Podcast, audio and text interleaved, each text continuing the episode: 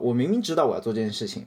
但我还是会忍不住的去分心到一些其他的事情上。比如说去叠个衣服啦，去扫个地啦，去倒杯水啦，去上个厕所啦之类的。艾玛，你是很有亲，是对我很了解，还是你也有深深有体会？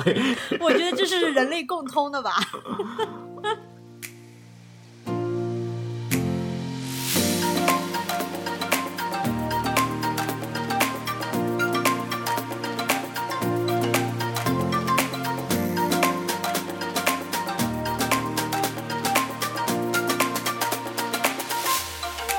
家好，欢迎来到三言两语，我是主播艾玛。我是主播 Harry。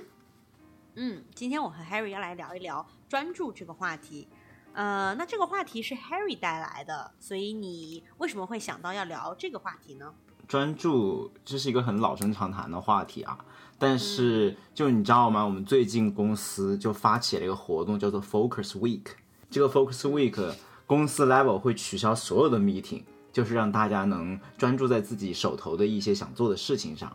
而这个事情的出发点呢，就是因为我们现在就由于大家在 work from home 嘛，就还在 work from home，就还没有去办公室。然后为了保证大家就是 work from home 的效率和 performance，以及公司管理层想对大家就能很好的跟进大家的工作状态，就每一个季度会发一个 survey，会发一个调查给大家。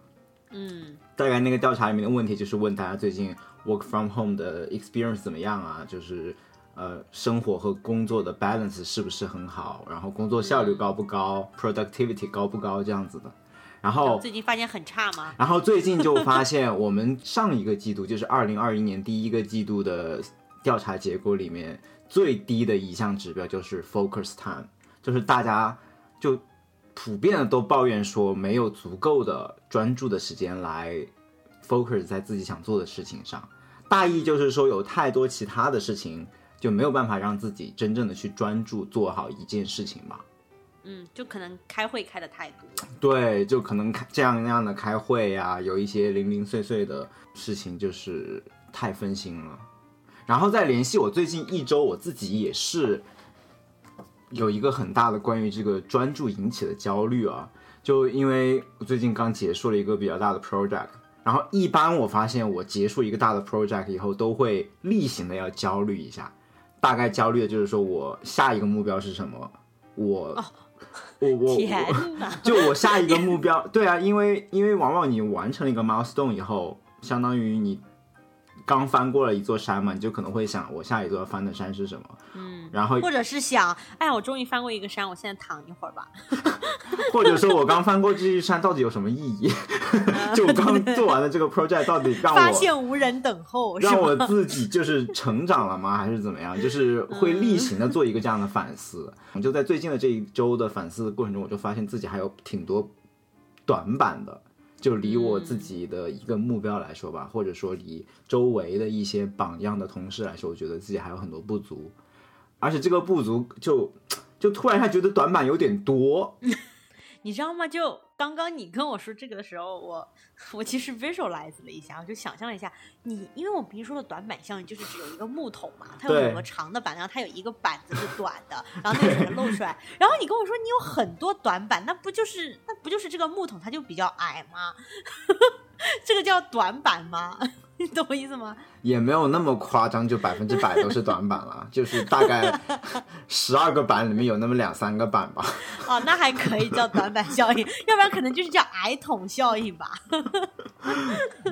你 这个有点太的太看 非常。毒，太毒。好的，你继续。短板有点多，就形成了一个内外交困的局面。什么叫内外交困呢？所谓内，就是我觉得我现在作为一个工程师，对公司自己本身的框架还不够熟悉。嗯，就如果你把公司想做一想成一艘巨轮的话，我对这艘巨轮还不是特别的了解。你如果要我就是承担一个很大的责任去负责这艘巨轮的某一部分的维修工作，或者说操控的话，我还不能很好的去完成这个任务。然后这是来自内部的一个焦虑。然后所谓外部呢，就是说，虽然说就是在硅谷这边，大家还是不同的科技公司之间有很多不交流嘛，然后也都会有一些竞争嘛，就是说我们用的技术是不是最新的，是不是最快的，对吧？像我们也会经常会去跟 Google 啊、Facebook 这些公司去对标，就说他们是用了多少什么年代的技术，我们用的什么年代的技术，所以就经常你需要对外部的技术也有一个很好的跟进和了解。然后在最近的这个反思过程中，我发现可能对外部的这个技术也没有很好的跟进。比如说哪天我们这一艘巨轮说要换一个当今最先进的发动机，可能是 Google 开发的一个发动机，我们想拿过来替换我们自己的老发动机的话，我觉得我可能也不能很好的胜任这个工作。所以就发现了很多团办以后，就相应的就想给自己制定一些计划，说我下一步要怎么样去克服这些短板，要怎么样去成长。就突然一下有了很多个就是要奔的方向吧，然后就导致自己有一些焦虑，甚至我也不清楚我到底要往哪个先补哪个短板，然后就是在这种这种来来回回的反思思考过程中，就焦虑了一个星期，然后也没有办法专注专注下来，所以也是挺烦心的，所以我就想把这个 topic 带到播客，然后跟艾玛好好交流一下，就是。在我们日常工作中，我们无法专注这件现象背后有一些什么样的深层次的原因，然后我们能有一些怎么样的对策？嗯，Great，那我们就开始吧。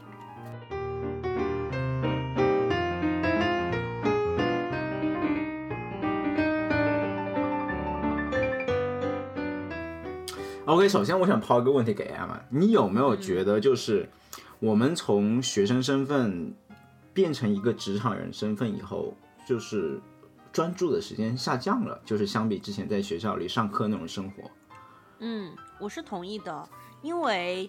上班以后你有很多的会嘛，嗯，尤其是我们咨询行业，一天就是五六七八个会，然后是在会和会之间，你要做你的那个 PPT。呃，所以下一个会呢，就是展示你刚才那半个小时做的 PPT 的成果。所以我们的时间就是完全是被切断开来的，被各种各样的会。嗯，其实我问过 partner 他们是怎么做的，因为 partner 非常非常忙。合伙人是很忙的，而且他们的会比我们更多，一天可能有十几个会。我问过他们，怎么可能有时间要做自己的事情？然后他们给我的回答是，他们每天早上四五点钟就起来了，然后在各种邮件和会议飞来之前的这两三个小时里面，他们先用那两三个小时做一点自己的事，是不是很可怕？是我刚才就想问你，为什么为什么要抓住那会与会之间的三十分钟去做 slide，而不是前一天晚上做呢？是因为你要？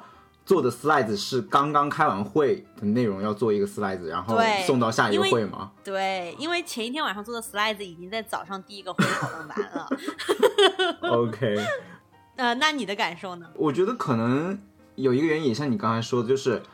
工作了以后，你会发现就是充斥着太多你不得不要完成的一些 shallow work，比如说开会。比如说每一周要写这一周的进度汇报，对吧？嗯，这种事情在学校里面都没有的，因为这些事情完全是一个大公司他自己要运作，保持一个很好的 order，保持一个大公司很好的运作效率才衍生出来的一些对个人来说很 trivial 的 task，对吧？嗯。但是当你在学校里面的时候，你完全就是对自己负责。我是一个非常原则化的个体，我做什么课程的 project 就完全都是我一个人 take control。这种情况下，就根本就不需要这些额外的 bandwidth 来做一些很看似没有意义的事情，对吧？而且，其实我还想补充一点，就是。我意识到，因为学校里面我们学的就是书本上的一个课程嘛，然后这些课程就是有人已经给你设计好的，你只要从第一章学到第十章，然后比如说我在第一章的时候，OK，我今天的目标就是把第一章学完，然后我就跟着这个书，然后认真的看它、学它，搞懂了就行了。只是在现实生活中，在我们工作的时候，我都根本不知道我是不是有十步。我这十步每一步应该是什么样子的？这些都要你自己设计。我觉得这个其实也是很消耗你的注意力的。我觉得非常赞同这个点。就像学校里边你说的那个，就是它有一个 well framed problem，对吧？嗯。然后你要做的只是去 solve 这个 problem，但是在工作中你要多做一步，就是你要先去 frame 这个 problem，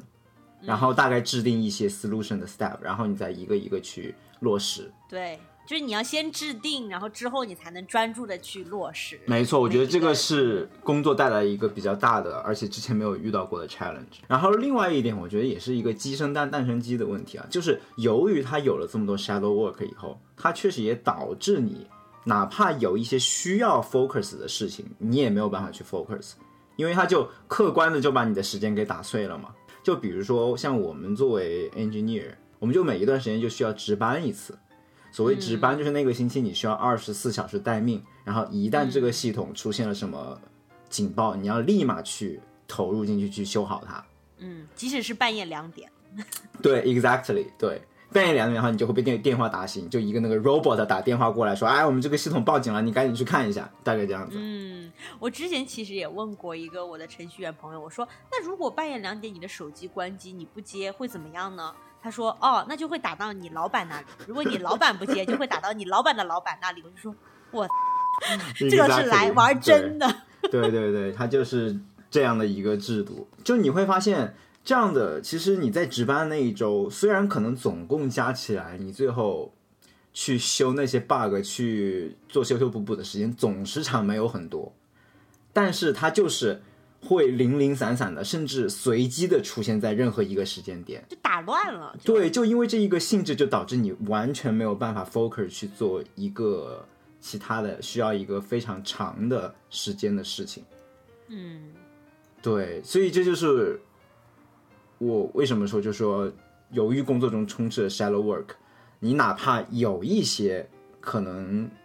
需要 focus 的事情，也没有办法去 focus。嗯嗯，那在这样子的情况下，你有没有什么 tips 我们可以跟听众聊一聊的呢？对，我觉得我们就可以，当然刚才说了很多可能是客观的问题啊，但我们这期节目主要可能是想聊一些主观的原因，因为就就是什么我们可以改变的来对对，不能改变的我们就只能接受，对吧？那我们就只能去改变可以改变的，那可以改变就是我们自己啦，对吧？对对。那接下来我觉得我可以好好剖析一下我自己有一些为什么会不专注，然后这些难以专注背后的一些深层次的原因是什么。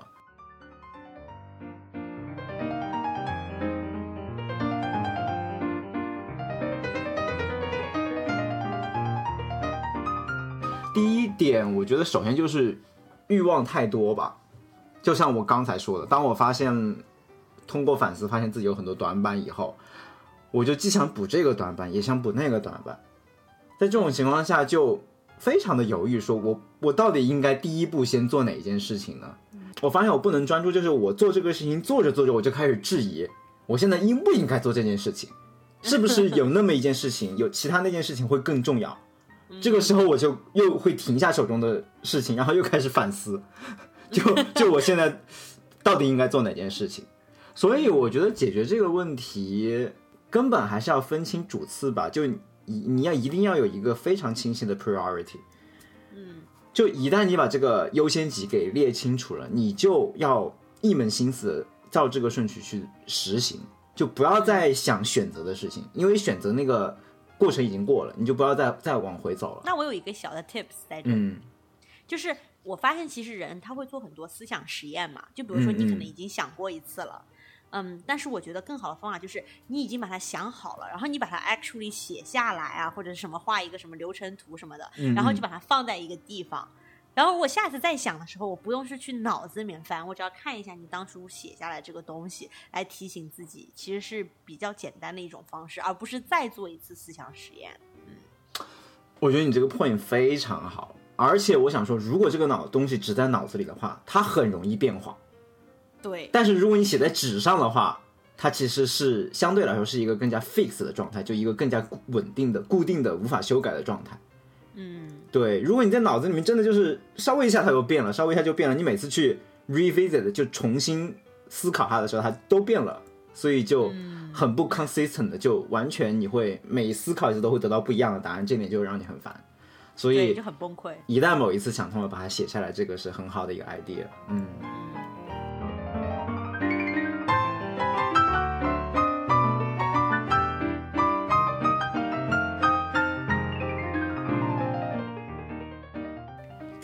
然后第二个就是，当你已经确定了这个次序以后，决定了要做什么，对吧？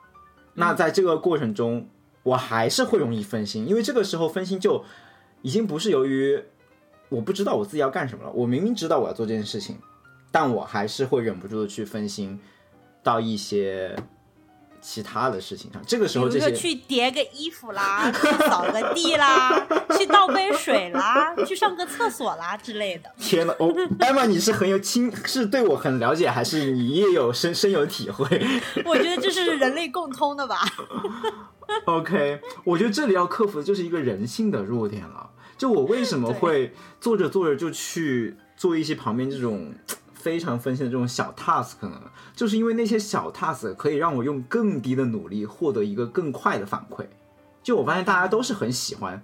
包括现在大家为什么越来越喜欢短视频这样的媒介媒体啊，也是因为它可以给你就是用更少的努力换来更高或者说更快的这种刺激，很爽，对吧？让你很快能爽到。啊，之前我还听说，就是有一种理论说，人们喜欢嗑瓜子，也是这个理论的一个反应。因为嗑瓜子就是它的那个 cycle 很短嘛，就你每嗑下去一下，就瓜子瓜仁儿到你嘴里来，就是它这个反馈的 cycle 是非常小的。然后这个这个小的 cycle 就会不停的驱动你，去不停的就是在在这个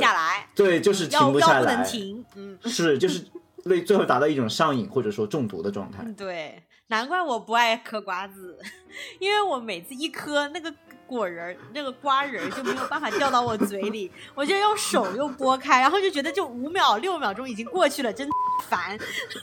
算了吧。你确定是只用手拨开，而不是去地上捡吗？对，就肯定要去地上捡，就觉得好气，还是算了吧。OK，那你这个 effort 有点多了，嗯，对，就没有办法达到快速反馈的效果。对，而且现在尤其你知道在家里工作，就没有人监督你，然后也没有那个公开的环境，就家里有很多这样的琐事，很容易把你给对，就是分分心钟就去分开了。叠衣服、喝水、上厕所了。对，所以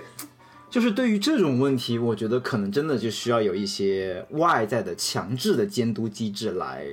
来解决。比如说艾玛给我推荐的那个，给我安利的那个叫做 Forest 的一个 app，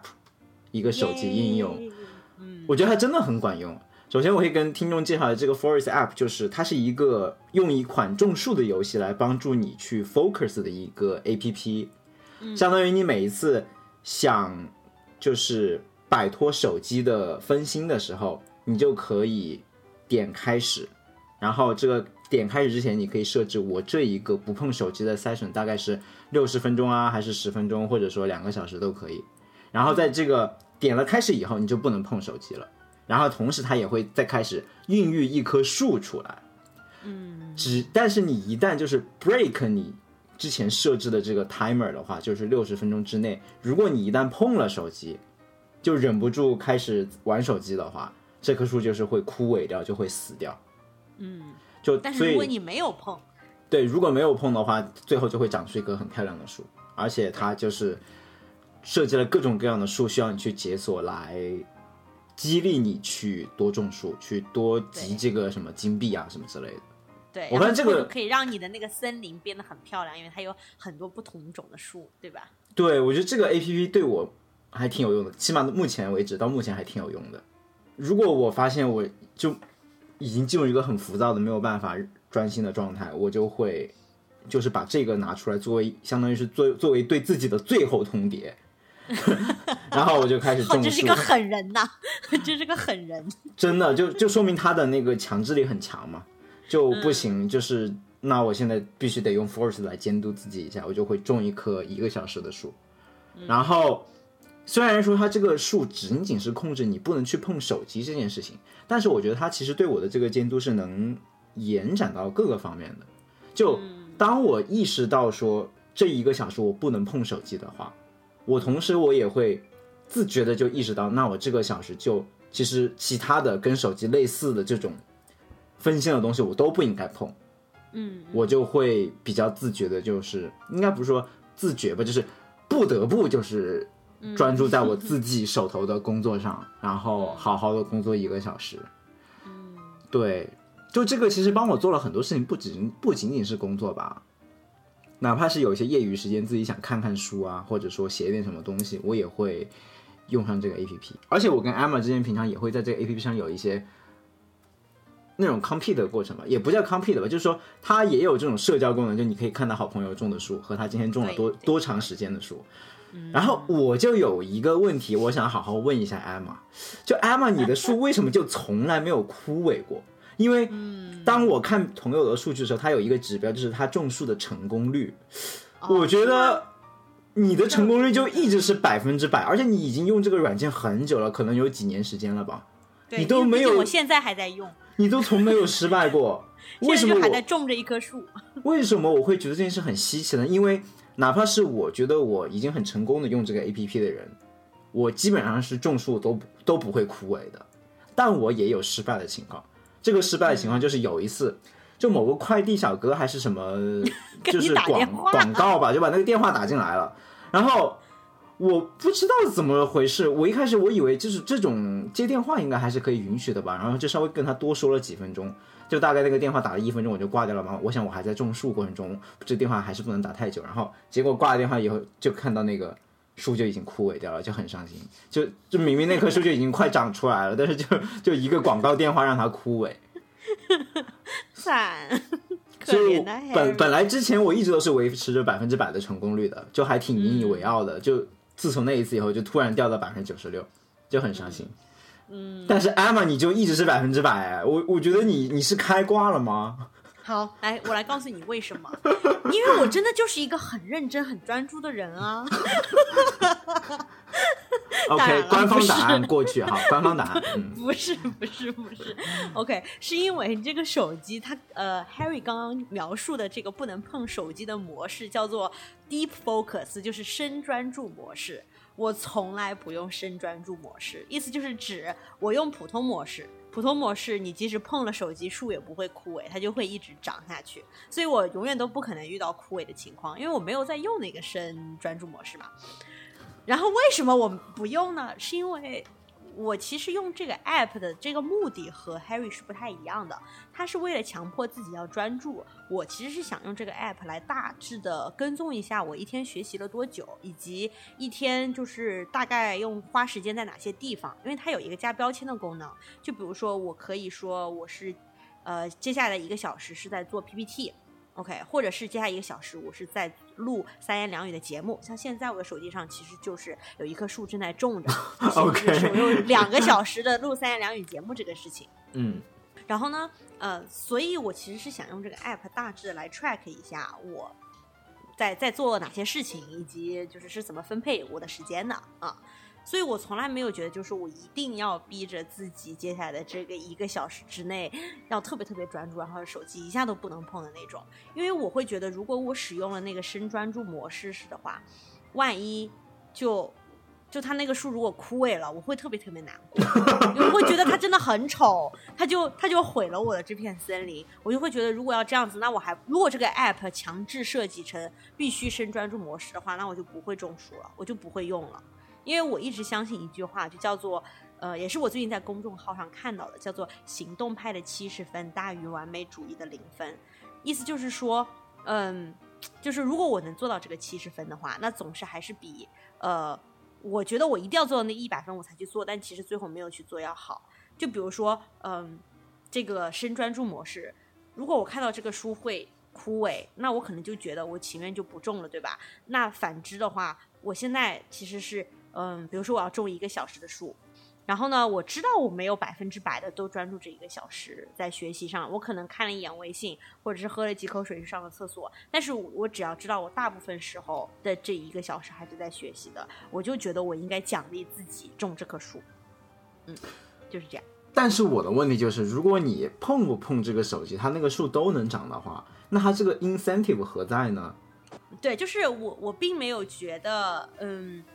我是需要用这个来逼我自己，然后不看手机，而是我 in general，就比如说，如果我过去的这呃五十分钟我都在学习的话，我可能会种了一个一个小时的树。然后我其 incentive 对我来讲是，我想大概看一下我今天种了几棵树，然后我可以看到一个漂亮的森林，然后我大概知道我有百分之多少的时间做这件事情上。就比如说我最近在做一个项目。然后我大概预计这个项目是需要花一百个小时，至少一百个小时在这件事情上，才能把它完成的比较好的。所以我每天通过种树的方式，我最后可以看到我在这个项目上其实已经花了大概七十个小时的时间了。这个其实就相当于哦，那我知道我还要再 focus 三十个小时，这个就是对我来讲的一种 incentive。嗯，就看到美丽的森林，我种了很多树，这件事情本身是一种 incentive。但是我不是说我一定要，我真的我 focus 的这所有时间的每一分钟，我都是 deep focus 的状态。嗯，OK。那听上去的话，它其实对你的作用并不是说去强制你 focus。而是更多的是在你已经能 focus 的情况下，它做一个 focus 的时间的统计。嗯，还有一个就是说，我大概因为一开始你就要设定你要学多久嘛，就说它从某种程度上来讲还是有一定约束力，因为我也不想。就是自欺欺人，对吧？我也不想说我中了一个一个小时的书，然后其实只学十分钟，我觉得那样子也很无语，对吧？就是我觉得我对自己也说不过去，所以我还是大概是会学一定的时间，然后看到他那个跳，我就觉得哦，还还不错，就这样子。而且我其实觉得专注这件事情最难的其实是一开始，就是你一开始很难去说我要开始做一件事情。其实有的时候你可能是做了十五分钟。你即使只设定我只专注十五分钟，然后这个时间已经到了，你可能那个时候就觉得啊，我就大不了把这张 PPT 做完吧，就把这一页做完，那可能就又做了十几分钟这样子。我我觉得还是一开始你能愿意去做还比较重要，主要是因为我觉得如果一棵树我碰了手机它就枯萎的话，这个对我的障碍实在是太大了。嗯，我可能就会不去做了。我因为很了解自己这样子的一个。习性吧，就了解自己这种可能到最后就会不种树，连一开始连做都不会去做的这种习性，所以我就采取了这种就普通模式。嗯，我觉得就是了解自己是什么样子的一个习性也是很重要的。就像你知道你自己可以大部分时候都坚持下来，嗯，所以你就敢种这棵树啊。像我就是不敢的，所以我就使用普通模式，我觉得也挺适合我的。嗯。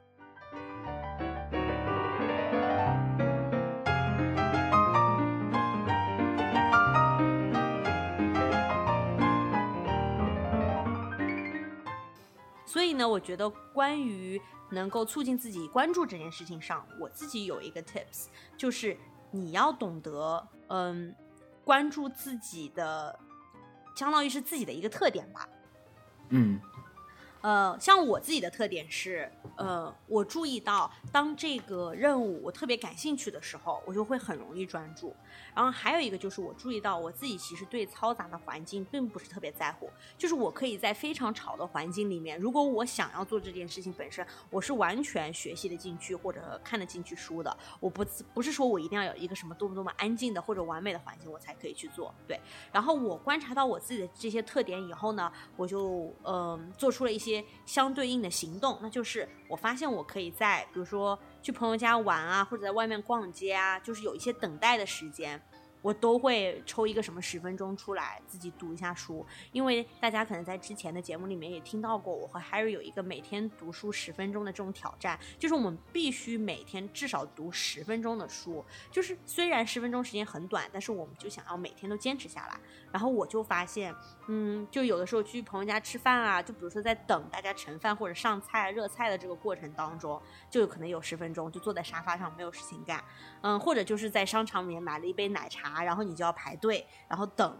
这个奶茶到你手里。这个时间你其实都是可以拿出手机来的。我以前呢就会就是刷一刷朋友圈啊，是什么的。我朋友圈真的刷到多到我可以把同一个朋友的朋友圈就看到三遍的那种，就重复看三遍。这些就是这些朋友圈我已经都看过了，但是我就是再要刷一下，我也不知道为什么。然后之后对对，然后就是像嗑瓜子一样嘛。对对对。然后之后呢，因为了解了我自己这些习惯之后呢，我就觉得啊。我正好手头上是有一本书，是一本中文的传记的书籍。我觉得也不是说特别费脑子的那种，我完全可以抽这十分钟的时间来读一下。嗯，所以我就根据自己的这些特点，相当于就辅助自己吧，在一些零散的时间里面，在一些比较嘈杂的环境里面可以专注。同样是就我跟艾玛的那个读书计划，我也发现，就包括读书这件事情，也是开头比中间过程要难很多。就我会发现，我大概现在我们不是制定计划，大概是一个月看一本书吗？嗯，然后我发现我最后时间的分配是，我其实只需要这个月的三个星期看完一本书，但是我在开始看这本书之前，就是那个，比如说在挑选书的过程和决定要不要看这本书的过程，可能会花一个一个星期的时间。嗯，就是这个，就我会感觉到我开始读一本书是有一个坡度的，就我要过了这个坡度以后，我就开始能很顺利的读完这本书了。而这个坡度就像也这这可能也跟我之前的一些事情就都能 echo 上了。就我在决定我要看什么书，就像我之前决定我要读什么短板的时候，这个是容易，这个时候是最难以就是说我要铁下心来去专注在一个事情上，或者说一本书上。嗯，非常这个反这个反倒是让我花了，就是也可以说是浪费了一些不必要的精力和时间吧。嗯，很好嗯很好。那我这里就可以再给一个 tips，OK，、就是嗯我觉得你要 be aware 你自己的经历状况，就是说的通俗一点，我觉得经历状况呢，就是可以解释为血槽，就是你要知道你自己嗯在游戏里面这个人物，你的血槽到底有多少。为什么这个很重要呢？就是因为我觉得，就是嗯，刚刚 Harry 你也提到了，对于不同的任务，对你来讲，精力的消耗是不一样的，也就是说，你掉血槽的快速程度是不一样的。嗯，呃，对，举个例子吧，比如说同样是读书，我觉得读不同的书肯定对血槽的消耗程度是不一样的。呃，大家知道我们两个基本上都是读那个 nonfiction 的书籍嘛，对那么英文的 nonfiction 的书籍其实总体来讲是比较费脑子的。嗯比如我最近在读的《Better Simpler Strategy》，就是 After Hours 主播 Felix 的新书，它整本书基本上都是商业案例。那么要理解这个商业案例，而且又是用英文写的话，它就比较消耗我的血槽。对，那反过来的话，我最近在读的另外一本书就是《写狗》，就是耐克那个品牌的创始人的一个自传。那它是我是看的微信读书上的这本书，呃，是以属于中文传记。那么传记本来就是讲故事类型的，又是用中文，也就是我的母语写的，那么对我的血槽的消耗就比较少。所以我觉得，就是你要先感知你自己的这个现在这个时刻，你的血槽状况是什么样子的。就如果我感觉到我其实没有什么特别多的精力，我不可能说能做到完美主义一百分的那种 deep work，、嗯那我其实做一个七十分的一件事情，也不是就是未尝不可啊，也是很好的。而且我觉得一定要提前规划好你在什么样子的血槽状况下要做什么样子的事情。就比如说刚才我提到的，如果我是在商场里面排奶茶的那十分钟，我只有十分钟的时间，我知道我没有办法去看一本就是英文的 nonfiction 的书籍，我从来都是打开一本中文专辑书来读的，嗯。因为我觉得，就是你如果要临时再去决定你在什么样子的情况下要去干什么的话，就就又会消耗你的血槽，对吧？对，我觉得 我我很大概率就那十分钟就是在纠结看哪本书的过程中就过掉了，最都过掉了，最后就最后就一页书都没看。对，所以就是你要提前就已经想好哦。在这种情况下，我是读这本书；在那种情况下读那本书。这也就是嗯为什么我会一般同时看不止一本书的原因，因为我确实精力状况差别很大，我就需要有不同的书来就是填补我那个时间。嗯 OK，所以我觉得这里一个很重要的 lesson 就是要把最黄金的精力最充充沛的时间分给最难的 task。嗯，比如说上手一个新项目，像我要上手一个新项目的话，我一般都会把它放在作为我早上起来吃完早饭以后的第一个任务去做，嗯而不是说把它放在可能吃完午饭之后啊，或者说一天当中一个更累的时间，就那个时候血条已经就走了百分之五十了。这个时候，我可能与其就不会说我要挑一个难的项目，而是做一些更 trivial 的一些 work，比如说就回回邮件啊，然后记录一下今天的 meeting notes 啊这样的事情。然后反过来的话，其实如果我今天有一件很重要的事情，但是我却没有在一天的一开始就做完的话，嗯，我对我自己的观察就是一整天我都会想着那件事情上，然后由于因为没有做那件事情而带着自责度过一天，然后那种自责的情绪会不断的消耗我的血槽，然后等到晚上，因为自责的情绪，呃，我的血槽就已经基本上只剩百分之二十了，我会就就对自己也很失望，然后同时又没有血槽可以做那件很重要的事情，所以就进入了一种那种恶性循环的一个状态，是非常不好的。就是什么都没干就把血耗血槽就消耗光了。对，因为没有在早上的一开始把那件最重要的事情给做了，就很 sad。Exactly，这个就是一个就是很叫做什么进入了一个 death spiral 吧，死亡循环，是不是？嗯就就比如说我上过去一周，我觉得我就很多情况下就是这种状态。就我在决定我我为了补齐我的短板短板，我做了很多 plan 嘛，做了很多计划，嗯，然后我就是一直在纠结，我到底要先做这个计划上的哪一条。结果就是可能整个一周过去了，我都没有真正的就是迈出一个很就都没有实际上的去做一去完成去落实这个计划，而是还是在不停的纠结我要做哪个计划。在这个纠结过程中，我又会我又非常 aware 我自己什么都没有做，然后这个 awareness 就会让我很焦虑，很又对自己很失望，很自责，就说哎，我为什么要这么纠结啊？这个纠结过程中，你其实什么也没有做，就完全是在浪费时间。然后这个消解情绪又进一步的消耗我的能量。其实我认识很多人都生活当中有这样子的困扰，嗯，然后我自己经常也是这样子了，所以我对我自己的要求，就以前我真的是那种就是要求要做到一百分，否则就不做的人，所以我现在对自己要求就是，就哪怕今天就是只做一点点，真的就只是一点点也好，因为这样子的话，可能可以就把自己从那种一个恶性循环里面拉出来，对尽量可以就是做一点点，让自己开心一点点，然后有的时候可能那开心一点点可以让自己的血槽里面回一点血，这样子。对，就像我们互联网里面有一句话很，就跟你那个异曲同工了，就是说 done is better than perfect。嗯对，应该是 Facebook 吧，就他们有这么一个 slogan，公司里面。嗯，很好。最后我想补充一点，就是刚才你说的血槽的情况，其实我觉得一定程度上也反映了另外一个 theory，就是你去专注，你去凭借你的自控力去专注，其实也是个体力活。嗯就大家可能很多情况下都会假想它只是一个脑子的能力，但它其实跟你的体力是息息相关的。你会发现，当你很疲倦的时候，你是很难集中注意力，然后也很难通过自控去做一些事情。这就是为什么熬夜很容易成为一个这种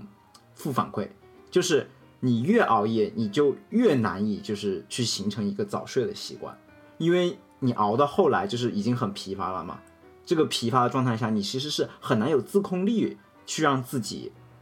摆脱这个熬夜的怪圈去睡觉的。就你已经没有力气去睡觉了，嗯，就是没有力气去说服自己你该去睡了，对，然然后那个手指，就是处于一种麻痹的状态，不停的在朋友圈上面往上滑。对，就不停的还是在享受那个很低级的那个给你带来的反馈，对吧？嗯然后你越不去睡觉，你就越累，然后越累就越没有自控力去睡觉，所以有的时候就是为了跳出这个怪圈，就你就需要知道，你其实是没有体力去跨出这个怪圈了，而解决这个事情就是要赶紧去睡觉。所以说，所以我有的时候，我当我发现是由于体力问题没有办法 focus 的话，我其实我就真的是什么都不干，我就去睡觉。然后当你哪怕是在白天的时候，我可能也就去躺一下，就眯一会儿。然后当你再醒来的时候，你发现你的血槽值又满了，就就你的血槽满了以后，其实你的专注力也会大大的提高，然后更容易的的去上手一件事情。所以我们总是看到那些就身体特别健美的人和这个自控力都是有一种，就是往往同时存在。对啊，就很多效率很高那种高效率成功的人士，其实他们都是，就他们其实都是花了很多时间在锻炼自己身体上的体力和脑力，其实他们是一个非常紧密相连的关系。嗯，对的。嗯 OK，那我们是不是可以进入 pick 环节啦？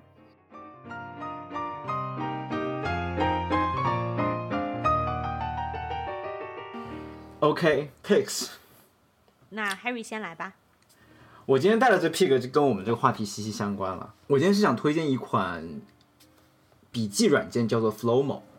嗯，我相信可能有的人就已经有所耳闻了。就如果经常逛极客的话，相当于它是刚刚最新出来的一个还比较新的 APP。我为什么说它跟我们这个 topic 相关呢？因为我会发现，有的时候我们不能专注，就是因为脑子里面事情太多嘛。这个时候，如果你能有一个工具，让你把脑子里的一部分内容给卸载下来的话，其实是会很有助于你去专注更重要的事情。嗯，就比如说，我是一个思维很发散的人，就我有的时候就真的就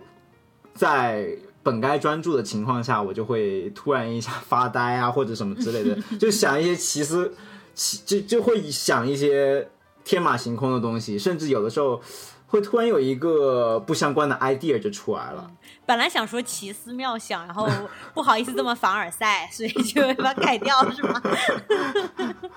然后这个时候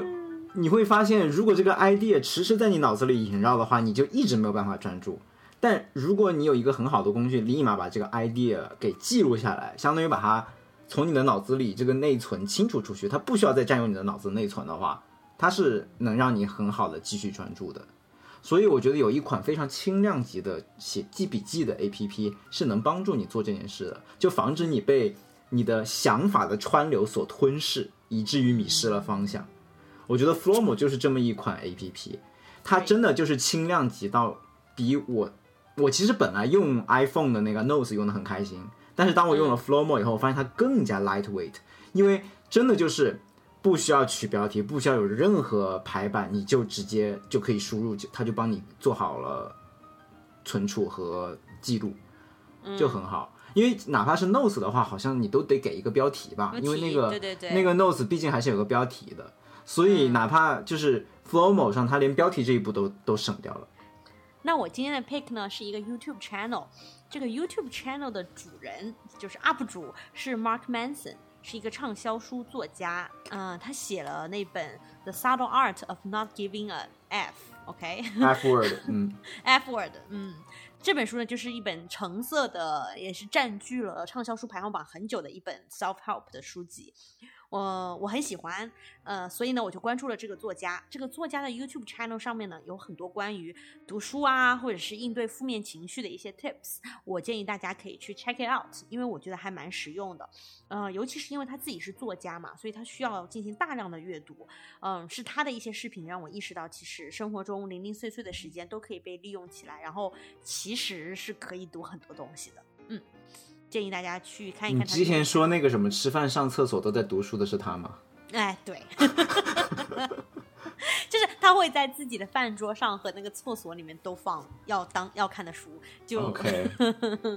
就我感觉我们的艾玛离那一步也不远了，啊，没没有没有到那种程度，就等奶茶我时候都要看书。因为我并不读纸质书，我都是在手机上的。对，所以这一点的话，我觉得还不至于要在厕所里面放一本书。OK，那你不是更加容易了吗？就 对啊，就更加容易啊。嗯，OK，对，但是不会看上去那么烦。我觉得如果有一个人跑到我家里面，发现厕所里有一本书的话，我觉得我可能我就已经没有朋友了吧。OK，就是你要低调的，以别人以为你去厕所里面刷手机、刷朋友圈，但其实你是去厕所里面看书。我还没有到尿厕所里面，因为我从来不需要在厕所里面待十分钟。OK，不知道这段是不是需要剪掉？天哪！好的，By the way，这本书的中文名叫《不在乎的精妙艺术》，就跟它的原版名字就完全不是一个画风。对，完全不是一个画风。对，OK，那我们今天就到这里啦。无暇与君一席，有缘三言两语。想听到更多关于美国职场文化生活的正经闲聊，欢迎订阅我们的节目。我们的节目将一到两周不定期更新一次。那咱们下期节目再见，下期再见，拜拜。拜拜。